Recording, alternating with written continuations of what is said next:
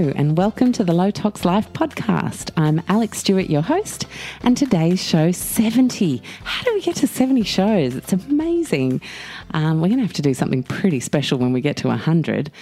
I'll have to figure out what that's going to be. But um, I hope everyone's enjoying their January, having a beautiful start to the new year. I know we're um, absolutely loving our new year so far. We've spent some time with friends up in the beautiful region of the Northern Rivers, New South Wales, in the Bangalow area.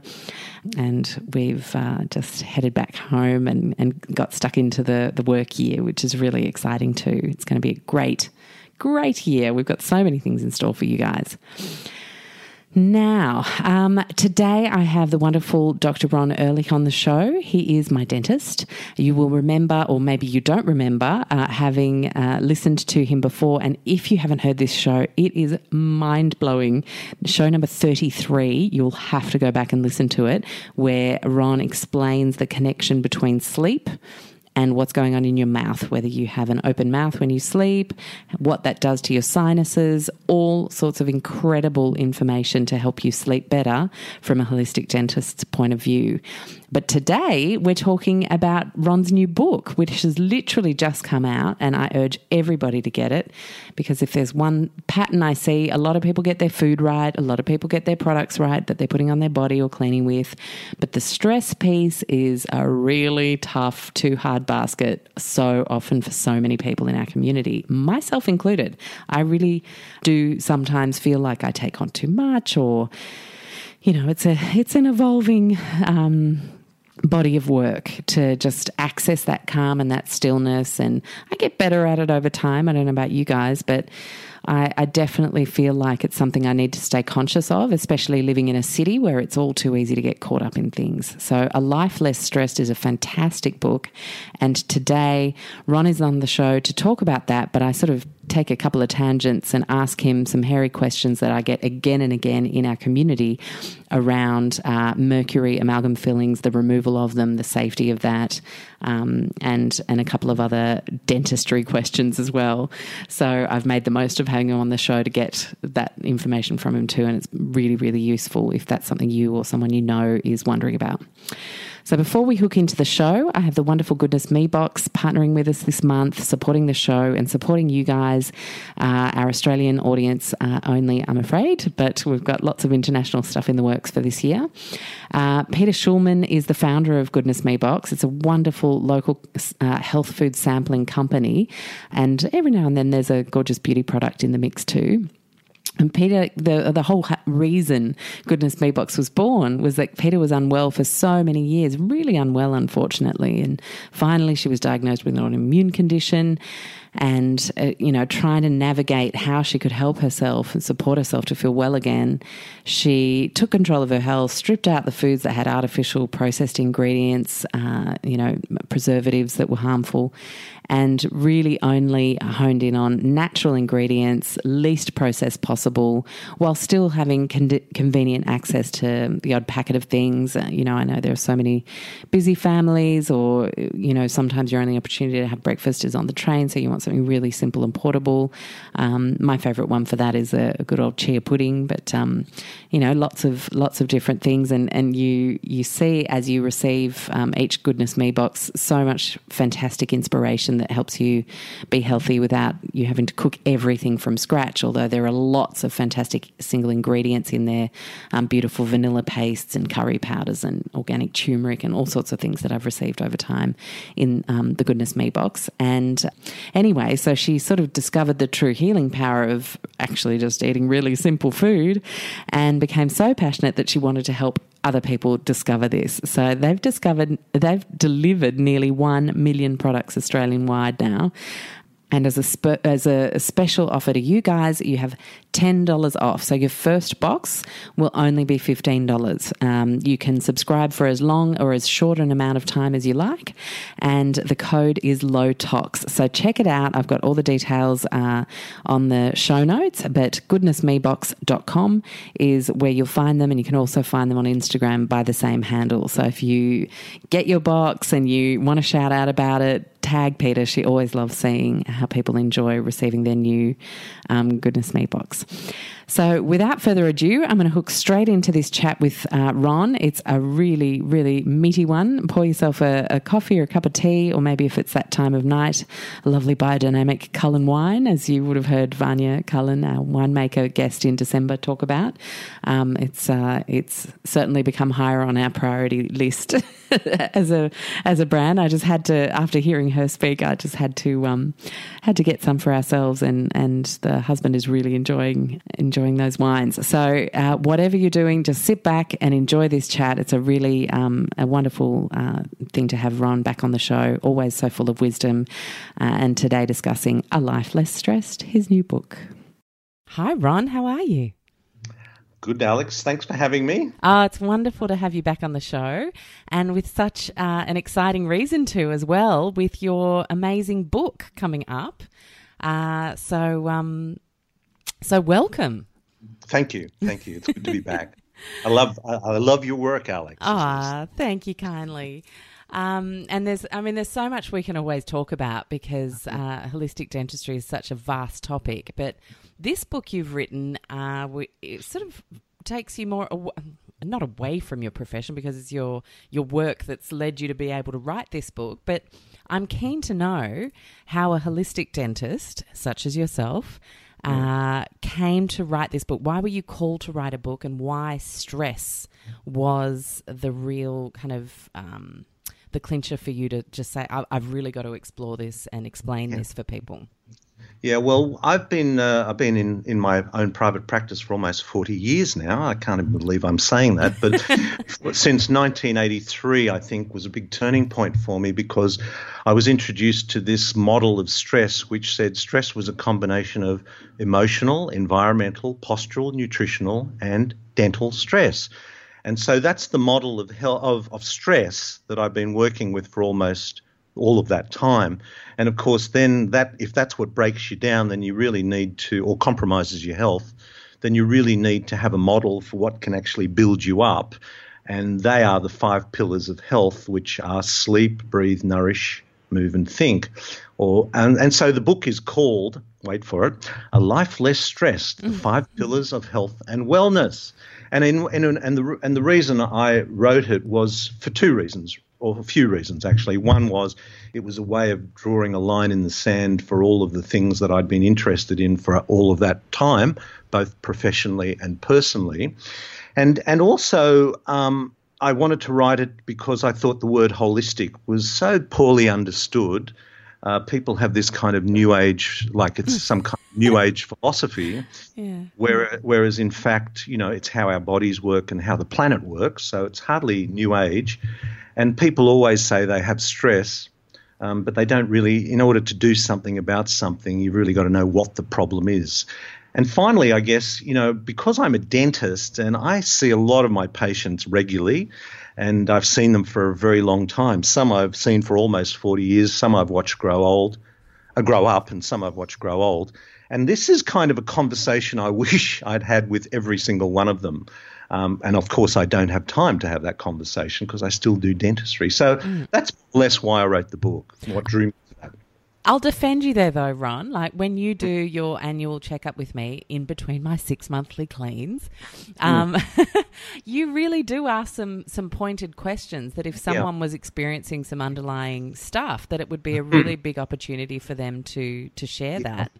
Um, so Thanks. you know, I well, really, you know, yeah. No, we've always had, we've always done our own brochures, patient information, because we know that patients really often only remember 10 or 20% of what you tell them. And so we've customized the message. So we have a brochure on headaches, on amalgam removal, on postural stress, on nutritional stress, on, on root canal issues. So we've always had that. And as you would know in our waiting room, and I'm looking forward to putting your book in there, Alex, oh. we have quite a collection of books that I've read, that my partners have read, that we want to share with our patients. So it's kind of a bookstore, if you like, but a very targeted bookstore. So we've always had the information, but at the end of the day, we're dentists and we still need to do dental work. And I'd love to have the conversation that I cover in this book honestly with every single patient and and there's a lot in that book which is why you had to write it I had to write it. Exit through the gift shop, grab the book on your way out, guys. Yeah. yeah. Um, so, uh, before we hook into the book, only because I get asked about this all the time, and I always send people to you guys um, and a couple of other great holistic dentists in other states or people that I've found in the US to point people to because I'm certainly not trained in dentistry. But mm. it is a huge issue of our time for the baby boomers, especially with these mm. ama- amalgam fillings. And um, if you could just share a bit of a framework for people to uh, approach the removal of amalgam fillings safely and what to perhaps do afterwards. I just think it's the tangent that needs to happen on today's chat.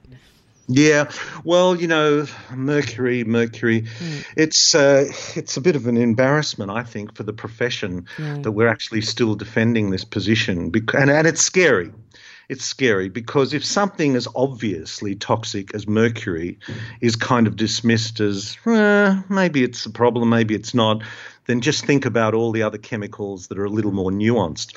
Now, when an amalgam filling is done, there's always a little bit of scrap left over, and I often ask dentists that can, that uh, defend the position who say, "Oh, this is rubbish. There's no problem with amalgam filling. It's still the best filling."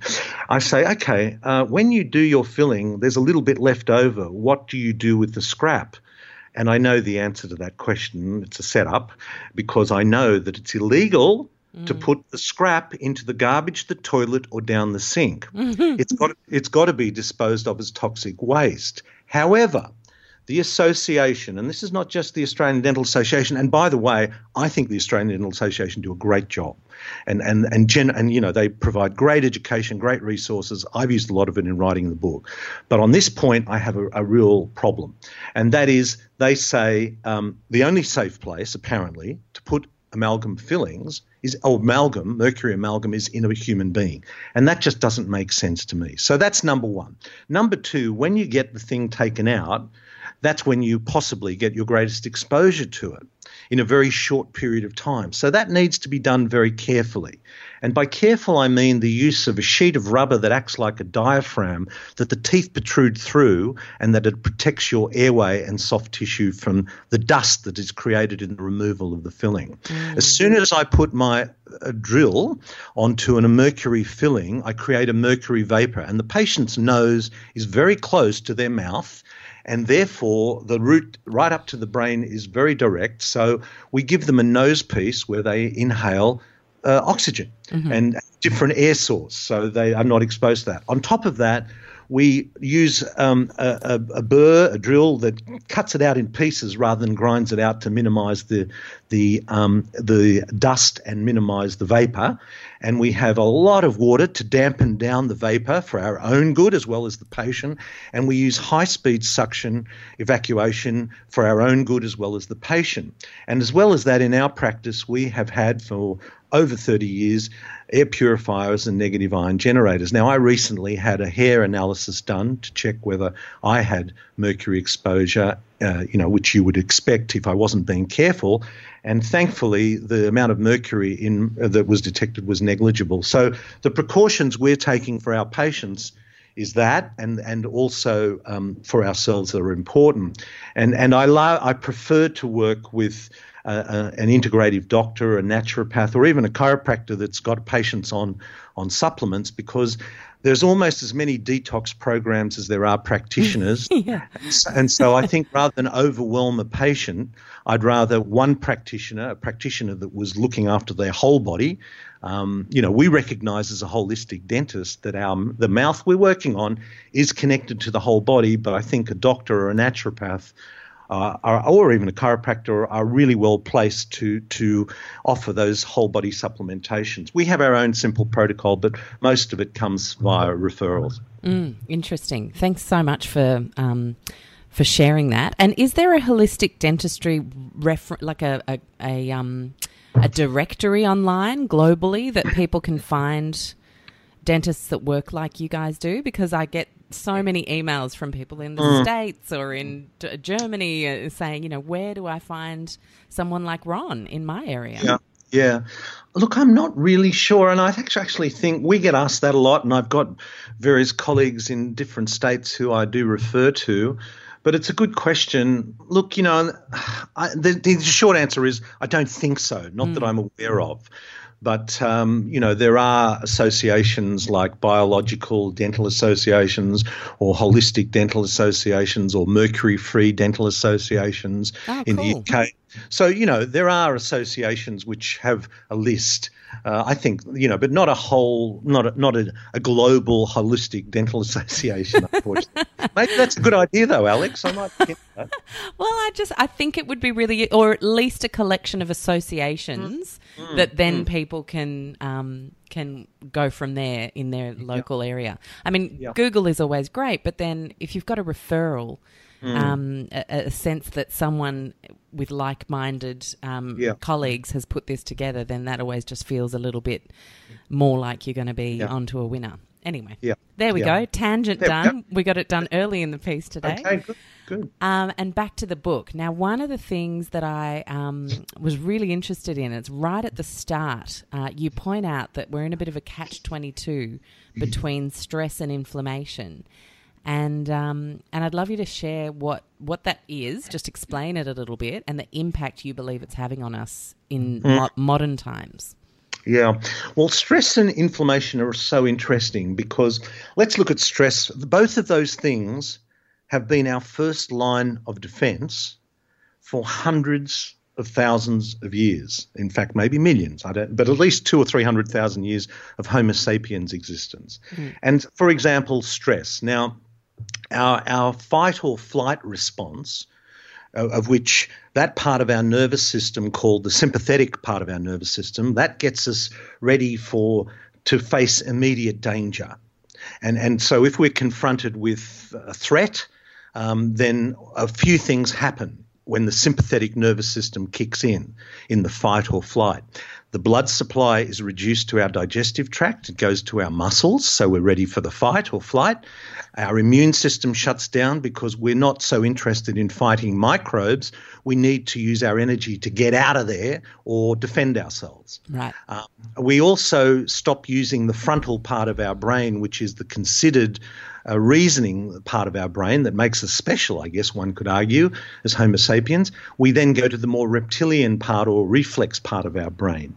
So a whole range of things happen that, that are there to defend us.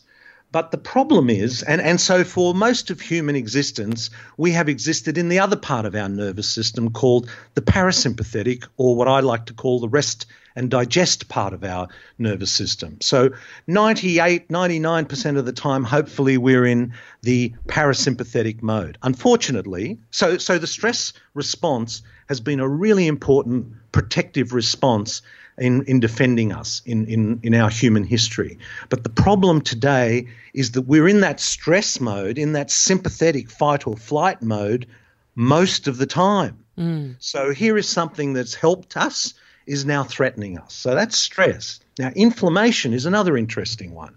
Whenever you're exposed to bacteria or a trauma, you bump yourself, you cut yourself, you get infected, the body mounts an acute inflammatory response, and white blood cells rush to the site, and the clotting agents happen, and everything is starting to defend uh, and, and repair. It's all about defense and repair and that's been terrific. We've needed it, you know, mm. and and and really, when it came to infections, often uh, we were unable to defend ourselves, and so uh, infective diseases took its major toll in our society. But you know, in our history, but inflammation was the first response to that attack. But the problem is today, chronic inflammation is now the common denominator that runs through almost all degenerative diseases. And it doesn't matter whether you're talking about cancer, heart disease, diabetes, rheumatoid arthritis, ost- or, uh, you know, autoimmune diseases, which there are about 80. Infl- chronic inflammation is the problem, and that's actually the link between gum disease and systemic health. Is that the most common site of inflammation is in the mouth, and so now as dentists, the profession is thinking holistically, even if they don't call themselves holistic, because they're realizing that what's going on in the mouth affects the other parts of the body. But I digress. Inflammation is is chronic inflammation is a problem. So those two things that have defended us as the first line of defense are now manifesting themselves as our biggest challenge. Mm, so interesting, isn't it? Wow. So yeah, okay. Um, now in terms of when you see inflammation in the mouth, then um, through gum disease, what are some of the things that you then start recommending to to patients to implement straight away? Right. Well, here's an interesting thing. You know, a lot of people who are listening to this may relate to this. They may think, look, my gums don't bleed. They only bleed when I floss or, or, sometimes when I brush my teeth. And so the response that a lot of people have is, look, I just won't floss and, and that's, um, that'll be fine. And to draw an analogy, if every time you washed your hands, the cuticle of your nails bled, mm. your response to that would not be to go, gee, it only bleeds when I brush when I wash my hands. I won't wash my hands for a few days. Let's see how that goes. Mm. And it's the same, exactly the same thing. So there are two things that we would encourage our patients to focus on, or three if you like. The first one is the the importance of disrupting the plaque biofilm or the microbiome. This is uh, the progression of the word from plaque has went on about 20, 15, 20 years ago to be called biofilm and is now referred to as the oral microbiome. But essentially, people may know it as plaque. And if you disrupt the plaque, then that is an important thing. And by disrupting it, we mean mechanically removing it through brushing or flossing. Mm-hmm. Because as soon as you do that, the plaque forms again. And the early colonizers, the bacteria that arrive there as soon as you clean, are not the ones that cause destruction. It's where you miss a spot for a week or two or three, but most importantly, the spot you miss after 12 to 16 weeks, about three to four months, where the late colonizers, the species of bacteria that arrive there, are more destructive. So, mechanically removing either yourself through brushing or flossing or going to see a hygienist or a dentist to allow them to get into spots you can't get into is really important. The second thing is without a doubt, are we feeding our friends or our foes? Now, this is a whole philosophical argument or discussion, rather, about our relationship with bacteria. Microbiome, be it in the mouth or be it in the gut or be it in the soil, um, or be it in our homes? Are we feeding our friends or our foes? And so that is all about having a nutrient dense diet that supports the bacteria that are in, inevitably in our mouth. I mean, we have 10 times more bacteria in our bodies than we do human cells. So, you know, they're part, yeah. they're part of our journey through life. So we have to ask ourselves every time we put something in our mouth, are we feeding our friends or our foes? Mm. And so that's about a nutrient dense diet. Yeah, absolutely. Um, which kind of leads us straight on to talking about big food and big pharma, really. What are we feeding our friend or our foes? I would be really um, interested to know when you came to the realization that our system was a bit broken when it came to the pharmaceutical and food industries. Mm, yeah, well, you know, that's the first part of my book, really. It's a kind of part one is about what does it mean to be holistic? What kind of state uh, is our healthcare in? And I argue that it's a it's actually a chronic disease management system, not a healthcare system. And, and also that public health messages are often confusing and often contradictory. And I wanted to explore that because that is an it's an easy it's a story that's easy to miss but it's a story once you hear it that's difficult to ignore. And personally, I found it empowering. Mm. My, my first uh, meaning, it, it, the message that I got from it personally was that I have to take control of my own health and I have to take control of my own research rather than just rely on what comes through the associations. For example, I've mentioned mercury and the official position on that, and we were told at university mercury is locked into the fillings, it doesn't escape. And when a chiropractor drew to my attention, I was working, I was getting a referral from a chiropractor in about 1985 or 6, and he said to me, Ron, you've got to read the literature. Mercury's escaping from the fillings. And I'm saying it doesn't escape from the fillings. The universities, the associations say it doesn't. Mm. And lo and behold, I learnt it did. So that was a bit of a wake up call. And then I started to explore hang on, what is, what is the food pyramid? What is the food pyramid? Where does that come from? You know, and it and it turns out it, it doesn't come from health authorities, although it is supported by health authorities. Ironically, mm. it was devised by the U.S. Department of Agriculture, and their job is to sell crops and grains. Mm. So, so, you know, that was the first thing. the second thing is we are told that evidence based medicine is the gold standard and and you know we we we need to have evidence-based medicine. But it turns out that 75% of medical research at least is done by the pharmaceutical industry. Mm. and then when you start to read books like Selling Sickness by Ray, Ray Moynihan or or you hear a Bad Pharma by Ben Goldacre or How's this for a title? Deadly Medicines and Organised Crime How Big Pharma Corrupted Healthcare. Now, that wasn't written by some kind of left wing radical, holistic practitioner. This was written by one of the founders, one of the most senior researchers in the world, and one of the founders of what is called the Cochrane Review, which is all about evidence based medicine and making sure that it's, it's actually uh, uh, valid. Mm. So, the founder of the Cochrane Review wrote a a book called Deadly Medicines and Organized Crime. So when you start to explore this, you start to think, hang on, the role of the food and pharmaceutical industry in all levels of healthcare, be it government regulations, uh, be it uh, health organisations like the Heart Foundation, the Australian Dietitians Association, proudly sponsored by the Grains and Legumes and the Dairy Council, uh, when you see the influence that companies like Unilever have in every professional organization, or Coca Cola or Pepsi Cola, you know, um, that's a problem. I'll give you one example. And you hmm. might say, Ron, what's the big deal? In 2003, the, the American Pediatrician Dental Association, the Children's Dental Association, made a statement like this Carbonated drinks are implicated in tooth decay. Sugary carbonated drinks are implicated in tooth decay. So nobody would argue with that. That's mm. almost a no brainer.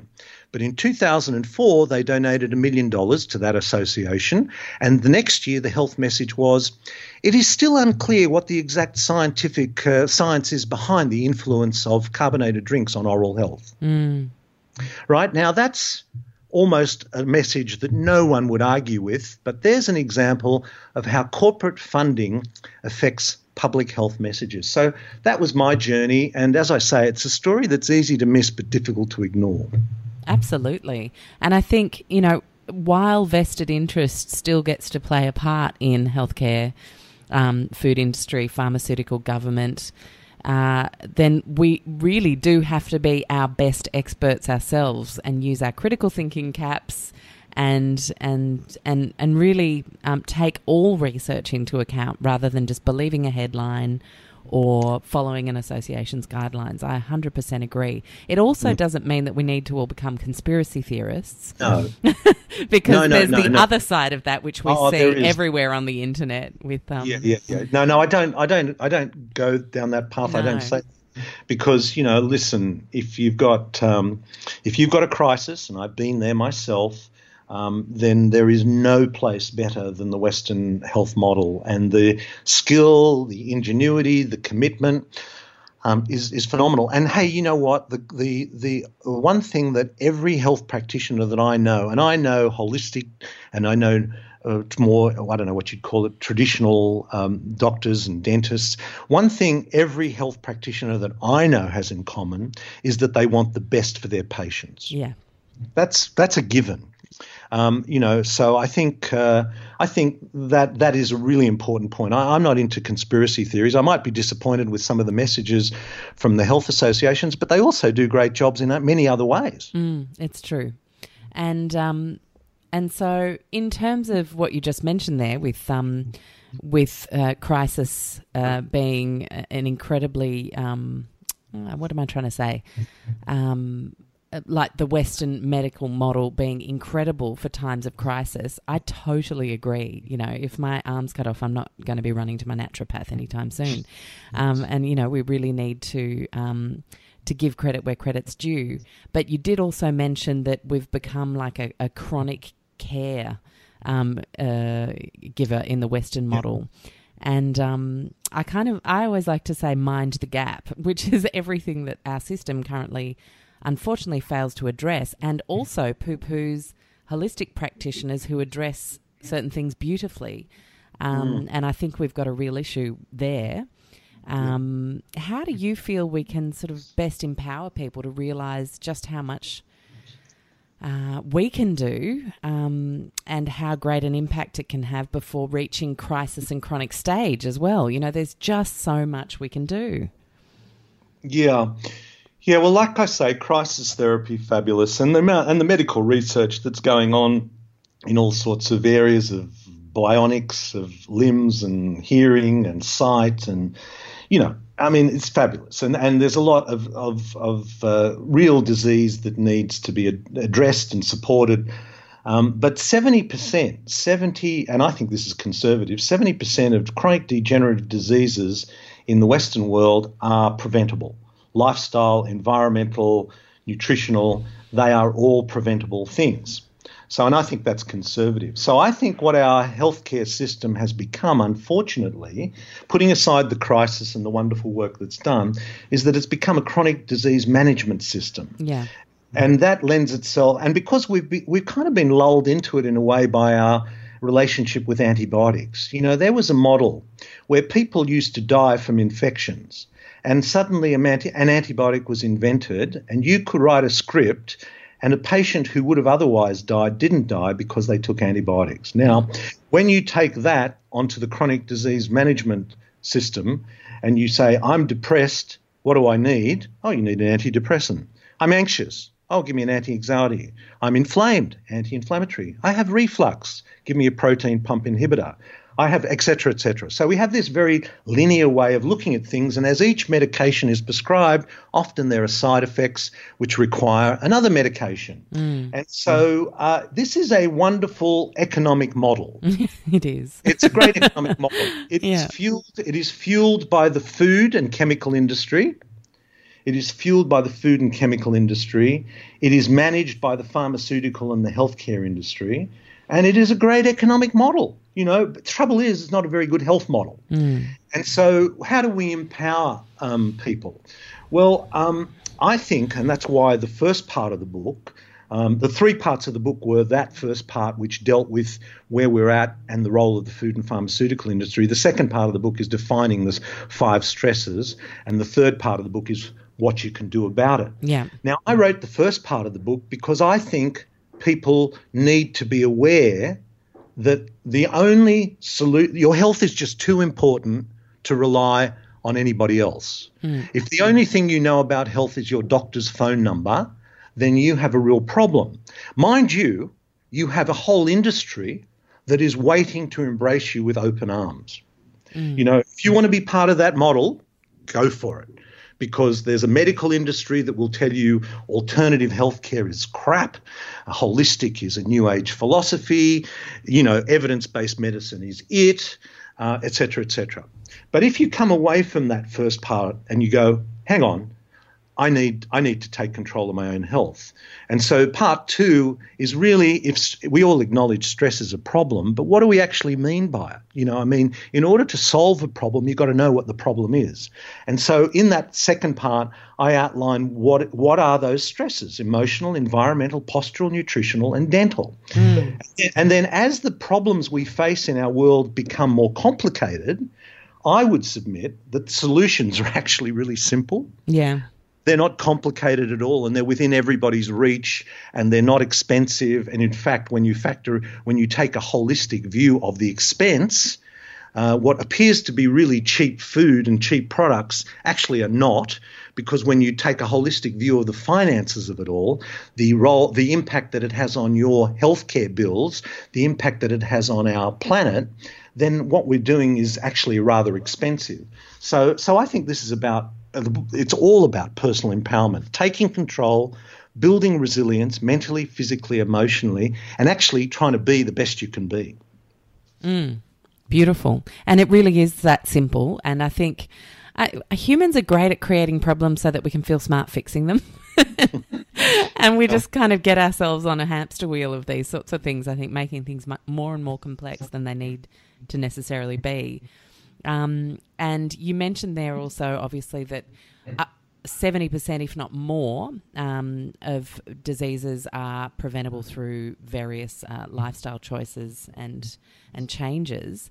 Mm. Um, but obviously, that leaves a little chunk of of of um, not being exempt, you know, and, and that's obviously more of a genetic situation um, mm. Or an exposure we weren't able to avoid. Um, and I'd, I'd be really keen to, to hear you share your story um, as an incredible health professional who unfortunately wasn't exempt and, and had something really big to deal with. Um, yeah. Um, yeah. Well, you know, Alex, if you want to do something stressful, I think you know this, write a book. Yeah. Oh, and, yeah. And, yeah. and if you want to do something even more stressful, write a book about stress. And then, if you want to add to the stress, then get a diagnosis of prostate cancer while you're writing a book about stress. And mm-hmm. that's exactly what happened to me. I was turning 60 and I knew that there was a family history. My father had it when he was 60, my brother had it when he was 60, my uncle also had it when he was 60 and actually ended up a few years after that dying from it. So I had a very healthy. Well, I had, I, I, hoped it wasn't, but the respect for family history. And as it turned out, I, I did have it. And uh, prostate cancer is a very interesting, well, it's interesting, not really that interesting, but, but anyway, look, um, you know, do you treat it? Don't you treat it? You, lots of men could have it and live to ripe old age and there is a way of, of determining how virulent it is. And mine was on a more virulent level, but it hadn't spread to bones, so I ended up having an operation. I didn't need chemotherapy, I didn't need any other treatment, and two years down the track, I'm uh, I'm I'm fine. You know, I have my my levels checked, my uh, self checked every six months, and I'm fine. But it, it does raise the issue about are we exempt from disease? And no, we're not. Um, and and actually, you know, my takeaway from that was I had the privilege of being treated by incredibly skillful uh, team surgeon, and and thankfully that went well. And and so I was in very I thought I was in good health, apart from the fact that I had cancer. Hey, what the hell? Um, mm. I thought I was in good health. Um, and and I have focused on my health since then. I focused on it before, I focused on it since. So maybe the fact that I was very healthy or I've tried to be healthy, I've been lucky as well, um, all has a factor. So we're not exempt. I think we do need to. Um, to be mindful of, of our genetics, you know, but there's two ways of looking at genetics. One is genetic determinism. For mm. example, my family has a, not my family, but say your family had a history of breast cancer. And one response to that may be, okay, look, all my family have got a history of breast cancer. I think I will prophylactically remove my breasts to avoid that happening. Mm. And I know that happens, you know, and it's a decision not taken lightly, I'm sure. The other way of looking at it is to say, well, that's called what I call genetic determinism. The other way of looking at it is to say there's this thing called epigenetics. And epigenetics is about how, be it neurotransmitters, which are produced in your mood, or chemicals in our environment, or the nutrients we take, but chemicals attach to our cell membranes and cause our genes to express themselves in a particular way.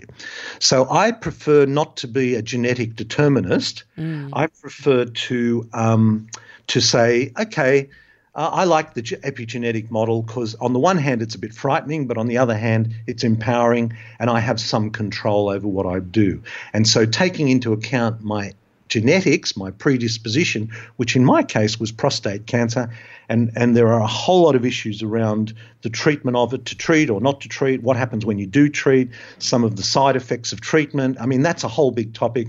I'm, I'm going to be doing a whole lot of work and stories on this myself. Mm. Uh, but, but, suffice to say, I'm just trying to be as healthy as I can be, given everything I've learnt and know. And at the end of the day, when I was writing my book, to be honest, I wasn't surprised. One in two men, one in three women will contract cancer by the age of 60 or 65.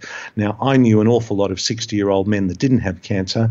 So, in a sense, I think I took one for the team. Mm. Um, but but you know now kids are even suffering from cancer. It's not just that we're getting older.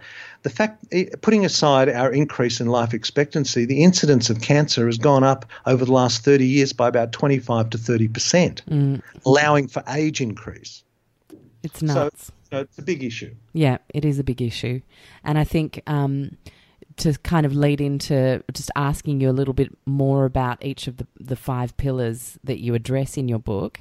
Um, it's it's just about the perfect time to do that because there is so much we can do and um, to to support our genes. And I think what you were saying before about uh, you know, when you get a diagnosis, it's everything about what you've done prior and what you do post that is going to support you to have the best chance of coming through that healthily. Um, yeah. Yeah. So, you know, it, a lot of people say, oh, well, you know, one in two of us is going to get cancer, so stuff it. I'm going to eat the hot chips every day. Well, mm. no, actually, because yeah. if yeah. you do get that diagnosis and you weren't well placed in the lead up, then unfortunately it's not going to be as um, attractive an outcome. And, and we know that uh, mm. for sure. Yeah. So, um, so I'm very glad you're you're all well and good, Ron. Mm. That's mm. excellent. Thank you. Thank you. Me too. Um, and your first pillar is sleep. And mm. we've done a whole show on sleep, so I encourage you to listen to that if you haven't uh, yet, because uh, Ron shares some absolute pearlers, and it kind of links to breathing. But I would love to just give people a bit of a taste of how the two link together. Mm-hmm. Um, uh, in terms of being important and um, and one of the pillars you chose to address in the book as so key. Yep. yeah, well, without a doubt, sleep is the most important part of the day. If, if you get a consistently good night's sleep, then you will have probably the mental, physical, and emotional energy to deal with all of the challenges or stresses that we face on a, on a daily basis in our modern world. So, a consistently good night's sleep means for 90% of the adult population over the age of 18, somewhere between seven and nine hours, let's say an average of eight hours a night. Mm-hmm. So it's one thing to put your head on the pillow. So there's a question of quantity and there's a question of quality. So quantity means seven to eight hours, say eight hours of sleep a night. Um, now, quality means that you are breathing well while you're asleep. So putting your head on the pillow is actually not enough even for seven, eight, or nine hours. And if you're putting your head on the pillow for 10 or 11 hours and waking up tired, this is definitely an issue of breathing. But, but the other issue is breathing. How well do you breathe while you're asleep? And there are a few things that happen while we're asleep that have the potential to affect the quality of our sleep. One of them is that the tongue drops back and restricts the airway. Mm-hmm. That, that has the potential to reduce the amount of air that we get through, and it's called a hypopnea, which means you're just not getting enough oxygen. And another thing that happens is the tongue drops back to the back of the throat and actually completely blocks the airway. And that's called an apnea. Mm. Now, now, when one of those events happens for more than 10 seconds, then that is, a, that is considered a clinically significant event. And if that kind of thing happens to you, five to 15 times an hour throughout the night, then you've got mild sleep apnea, obstructive sleep apnea. If that happens 15 to 30 times a night, it's moderate. And if it happens over 30 times a night, it's severe. Now, we had a patient come into our practice a few months ago who who was coming in chronic with chronic fatigue had a woman chronic fatigue 25 years of chronic fatigue on antidepressants on anti-inflammatory because she was in pain. And she um, was coming in to have her amalgams removed which may be a very valid thing for somebody like that to do. But as you know alex one of the standard questions we ask is is it easy for you to fall asleep at night? Yes or no. Do you wake up through the night? Yes or no. Or do you wake up feeling refreshed? Most importantly yes or no. And I said to her, How do you sleep at night? And she said, Oh, Ron, you know, sleeping is not a problem. I can sleep anywhere, anytime. I just put my head on the couch and I'm asleep. I get 10 hours of sleep a night. Ron, sleeping is not a problem. Mm. And I said to her, Well, actually, now sleeping may well be the problem. Actually, no one had ever asked her in her whole journey about her sleep in any serious way. And it turned out that this woman had episodes of a, a pop uh, of blockages that of complete blockage, apnea, or slight blockage, hypopnea. She had episodes of 58 times for every hour.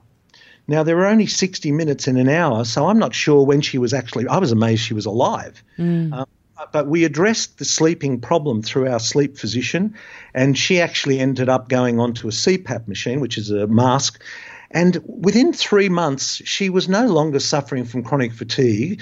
She was off her antidepressants and she didn't need, you know, she was starting to eat well, absorb her nutrients, be relaxed, and she was off her anti inflammatories. So it's powerful. Mm. And, and, and with kids, it's even more interesting because 48% of people, kids who are diagnosed with ADHD, have an undiagnosed sleep disordered breathing condition. Oh, 100%. I can't because, tell you how many people in our community have, uh, you know, gone and seen your amazing nephew Lewis, uh, including my son, um, yep. to discuss how the jaw and mouth is placed and how the sleep is being had and whether your mouth is open or closed, uh, as well as an oral myologist I had on the show, um, mm. the lovely Cole Clayton up in Byron.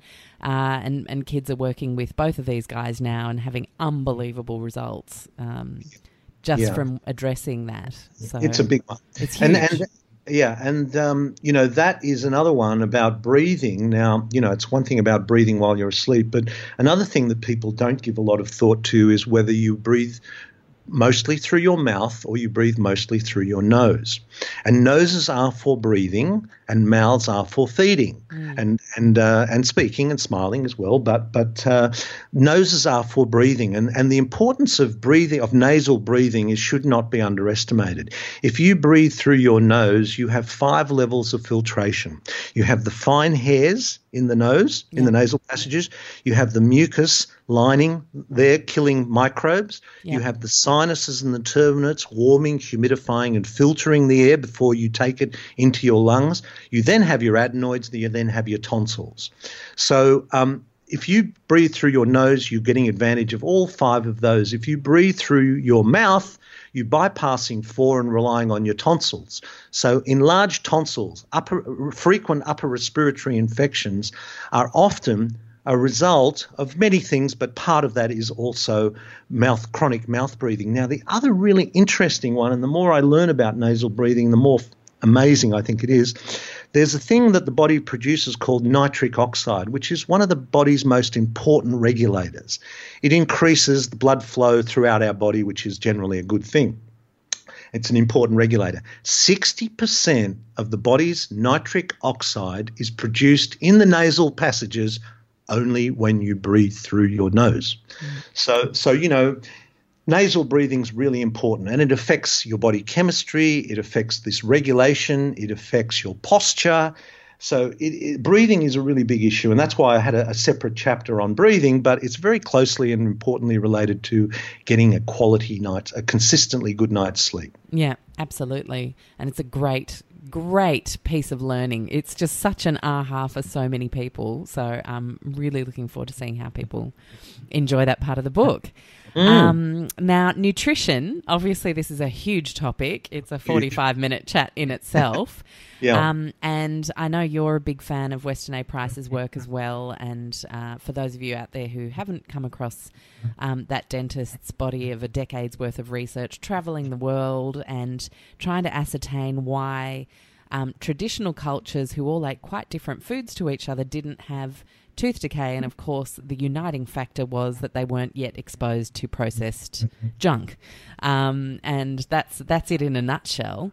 But mm. there are certain things. Um, uh, in terms of nutrition, certain basic rules that I know um, you like to share with people. Um, can we have a little clue as to what sure. we can expect in the book? Sure. Well, you know, uh, in the nutritional stress uh, chapter, I outline uh, five or no, eight or ten problems with our modern diet. But in the nourish part of the or nutrition part of the book, I, I think having some basic principles guide you through the plethora of of choices that we have. And the most the most important one is that your focus should be on a nutrient dense diet. Mm. I mentioned, are you feeding your friends or your foes? Uh, you know, it's not rocket science, a nutrient dense diet. Now, what does that mean?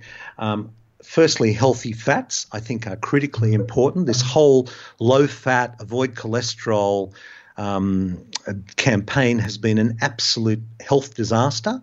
I think it's largely why we are facing um, some of the, you know, the chronic degenerative diseases, diabetes and obesity uh, that we have, and I'd argue even cancer, etc. So I think healthy fats, and by healthy fats I mean fats, animal fats from pasture fed animals, um, pasture fed and finished animals, things like butter, also um, uh, olive oil, coconut oil, macadamia nut oil, avocado oil, you know, these natural oils. I would avoid seed oil. So a healthy relationship with fat is important. I think a diet that is predominantly vegetable based is, is also very important and predominantly above ground to keep your carbohydrate level down around the level that I think is achievable and sustainable is somewhere between 70 to maybe even 100 grams of carbs a day, depending on your activity levels. And what does that mean? Well, you have to measure things for about a week to get a head, your head around it. Mm. It's a mm. worthwhile exercise.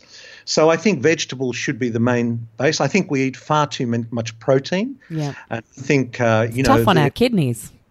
It, well, it's mm. it's also the fact that most of the protein, supposedly cheap protein we're exposed to, is factory farmed. Yeah. And I have an ethical issue with that. I mean, I think factory farming of, of chickens and pigs and and and cattle is just cruel. Mm. You know, and we shouldn't. And and not only is it fattening these animals up and and filling them full of chemicals, but it has not a good effect on us either. So, from an ethical perspective, I think those kinds of meat should be avoided. And I think if uh, you know we have free range, primarily, you know, and preferably organic or biodynamic, I think that is a better better thing. And and if that's more expensive, buy less of it. Yeah. It's a win-win for the your health. It's a win-win for the environment. It's a win-win for the farmers supporting. I think farmers. Hopefully, this coming century is going to be the century of the revered farmer because mm. they need to be the most revered people in our society. So I think moderate amount of ethically grown and free-range proteins. I think clean water, another one, vitally important. Uh, that's still the best drink of all. I think a good salt. You know, we're told to avoid salt. You know, avoiding salt, avoiding cholesterol, these are two things that are so central to our very existence. It's just so it's just dumb. You know, to put a to put, to put a coin to coin a phrase, it's just silly. It is. And so, but uh, but to yeah, sorry. no, sorry, no, that's okay. Uh, for anyone, because salt is something you know, a lot of people are on blood pressure medication, and and yeah. people get nervous when people say that salt is okay. Yes. I'm just I'm going to share a couple of really amazing long form investigative journalist piece is, pieces in our show notes today, as well as a couple of research papers that talk about types of salt and yes. effects as well, so that you can just get some clarity and and find some research there um, to back up exactly what you've said, which is yep. it's dumb. yeah, it's dumb. Look, um, you know, but it's a great, simple public health message yeah. that's kind of confusing and contradictory. Yeah. Um, there's a great book called The Salt Fix, which I, have you know been been interested in, but there's lots of other, and there is of course conflicting research. So there you go, folks. But here, use your common sense. Uh, you know, we need salt but we don't need table salt. We don't need sodium and chloride and maybe a little bit of iodine. We need the 50 or 60 trace elements that go into they are that go into a good quality salt and I my preference is actually Himalayan rock salt because sea salt sadly I think some of the sea salts may have plastics in them mm. and that that bothers me I don't think there were too many plastics when the Himalayan rock salt was laid down so I'd prefer something like that. I'm not I'm not quite sure about the Murray. Anyway, you'll have your own view on this, Alex. I'm yeah. sure. Yeah. Um, so so I think a good salt. Um, and, and so they're the basic principles. You know, good fats, lots of vegetables, moderate amount of ethically grown, healthy proteins, lots of water. You know, I would avoid. Um, look, alcohol is a whole big subject, isn't it? I mean, you know, go alcohol free for a few weeks, just actually to benchmark yourself and see how good you feel, and also as a social experiment. You'll realize how, if you haven't already, how ubiquitous it is and what an outcast you can quickly become. It's crazy, isn't it? It's yeah. crazy. It's crazy. I've, so, had, I've so, had male friends admit to me that they sometimes avoid going out on certain occasions because mm. they mm. they feel terrified of being ridiculed for not keeping up with the rounds. Yeah. Yeah, that's exactly right. Grown so, men. Grown men. Well, well you know, like look, look, it's so issue. easy. It's so easy yeah. because alcohol has become ubiquitous. It's part of, you know, I've had a tough day at work. I deserve a glass of wine. It's a birthday. Let's have a glass of wine. It's a wedding. It's a this. It's a funeral. Whatever it is, there's something to be had. And it's not hard to come home from work. And I have, you know, dentistry is a pretty stressful job. So I've been there. You come home and you think, oh, I just, I deserve a glass of wine. And so you have a glass of wine with your partner. And before you know it, you've had a second glass of wine. And before you know it, you've actually finished a bottle of wine. So um, it's really, it's ubiquitous. Yeah. Um, yeah, it's, So I've lost my voice. no, that's okay. I was like, is he having a glass of wine? I'm not. just reaching for my water, my purified water. It's ten thirty in the morning, Ron. I deserve it. this was a stressful chat. Um, uh, you talk about movement as well, uh, and this is another um, uh, another area that just confuses people so much, and yet I feel should be so simple. Yeah. Um, for me, it's about moving in a way that your body loves to move and moving regularly. Yeah, and I really think it should be that simple. Um, And, and I think it is. I think it is, Alex. I mean, I think uh, our big, big challenge is sleeping. Sleep. Oh, it's not so, st- sitting. Sitting. Sitting, yeah. Sitting. Sitting. We've covered sleeping. Sitting. Sitting is the new smoking. You know, and when you sit, there's an enzyme in your legs called lipoprotein lipase, which becomes inactive. Uh, for any, you know, if you're sitting for more than 20 minutes, say, and that is very important in metabolizing fat. And if your fat's not metabolized, then it gets stored around the internal organs in your body, and that's just one reason. So if you wanted motivation, there's one. But just, I'm I'm talking to you at my standing desk, and I didn't believe that I could stand at my desk for any length of time. But in our office, not not in the surgery, unfortunately yet, but in our office. Um, you know, we stand. You know, in my home office, we stand, and uh, I, I think it's it's great. So, movement, walking doesn't have to be complicated. You know, if you do ten minutes, say, of intermittent exercise, your your your metabolism could be ri- raised for 24 to 48 hours. If you go for a 10 kilometer run, your metabolism will be raised for six to eight hours. So actually, more is less. You don't have to do much, and I think that's liberating. Super liberating. And and it just it sort of leads into thought really because it just makes you feel good to move we're naturally meant to move. Um, and uh, when you talk about thought as one of your pillars, which I love that you do because this is so often overlooked, our state of mind, especially especially for people who are trying to make healthier choices, often it becomes negative thinking, thoughts of failure, thoughts of shame, and then stress becomes implicated in your healthy choices, and then the whole thing might as well be negated, everything you've done, because the thought piece hasn't been looked at keeping you positive and empowered um, and um, and relaxed through the whole thing. So, so could you share a little bit about why you felt that was important as well? Yeah.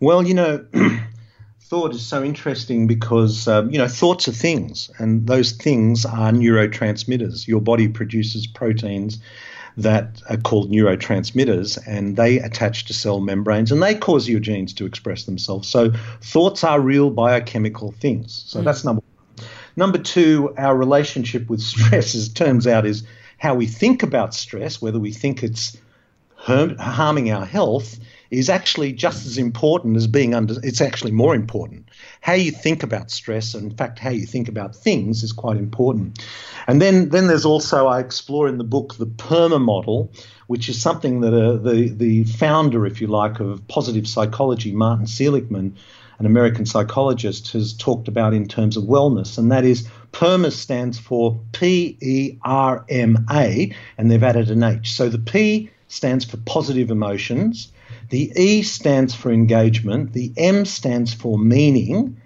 Uh, PERMA, uh, what am I up to? PERMA. Anyway, the R stands for relationships, and I think I've got that around the wrong way. P E R, positive, engagement, relationships, that's the R. Yep. Form meaningful relationships. The M is meaning, and the A is accomplishment or acknowledgement. And they've added a last one, which is H, which means health. So, in order to be able to achieve all of those things, your health's really important. So, in a work environment, in an everyday environment, I explore that model. But probably the most important thing I've learned from my book is the power of expressing gratitude. Mm. Know, we are bombarded constantly by negative messages in the news, in the world. You know, it's just endless, and it's hard to. It's almost it's quite depressing, and, and I could even argue that there's that, that, that that's part of the economic model. But but um, expressing gratitude for the people around us and the things that we have is one of the most powerful and positive tools we have. So I think thought is really important, and I explore that in a lot more detail in, in that chapter. Yeah, beautiful. And so when can we get this book?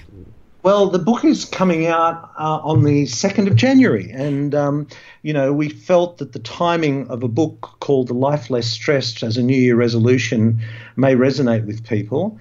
Um, and uh, so it's coming out in Australia on the 2nd of January, in the UK on the 11th of January, and in the US in the first half of next year. Brilliant. And we'll mm. share the links, obviously, in the show notes to. Can we pre order?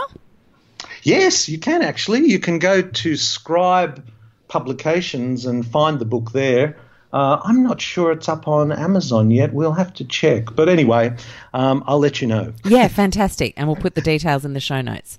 Um, that's great. Well, I'm super excited that this book's coming out. You've been working on it for so long and you have such an amazing wealth of knowledge that you've collected over the decades. Um, and uh, and I think people are really going to. It's definitely going to resonate with people. It's it's just that bringing it back to basics, um, yet learning a few fantastically nerdy things along the way, which um, which I know the low tox community is always into. Uh, so I really appreciate you coming to to chat about it and giving some brilliant advice in general along the way as you always do. Thanks, Ron. Thanks, Alex. I hope you enjoyed today's show. Have a wonderful week. And before I sign off, I just want to say thank you to each and every one of you that writes a review or leaves a five star rating on iTunes, Stitcher, or wherever it is you listen to the show. We appreciate it so much. It's the best way you can say thank you because it helps us stay visible and it helps people who haven't listened to the show before but who might come across it in a search think, hmm, I might give that a go. So I appreciate that and I'm wishing you the best week. Until next week, you can catch us on lowtoxlife.com. And if you want to check out those show notes, remember to put forward slash podcast and it'll take you straight there. Otherwise, I'll also see you on Instagram. I'm always posting there. It's a little bit more uh, personal and a look at sort of how I eat and what I do and my dad's pictures of blossoms and whatever else is going on. And that's at Low Tox Life. Have a great week and I'll see you next week.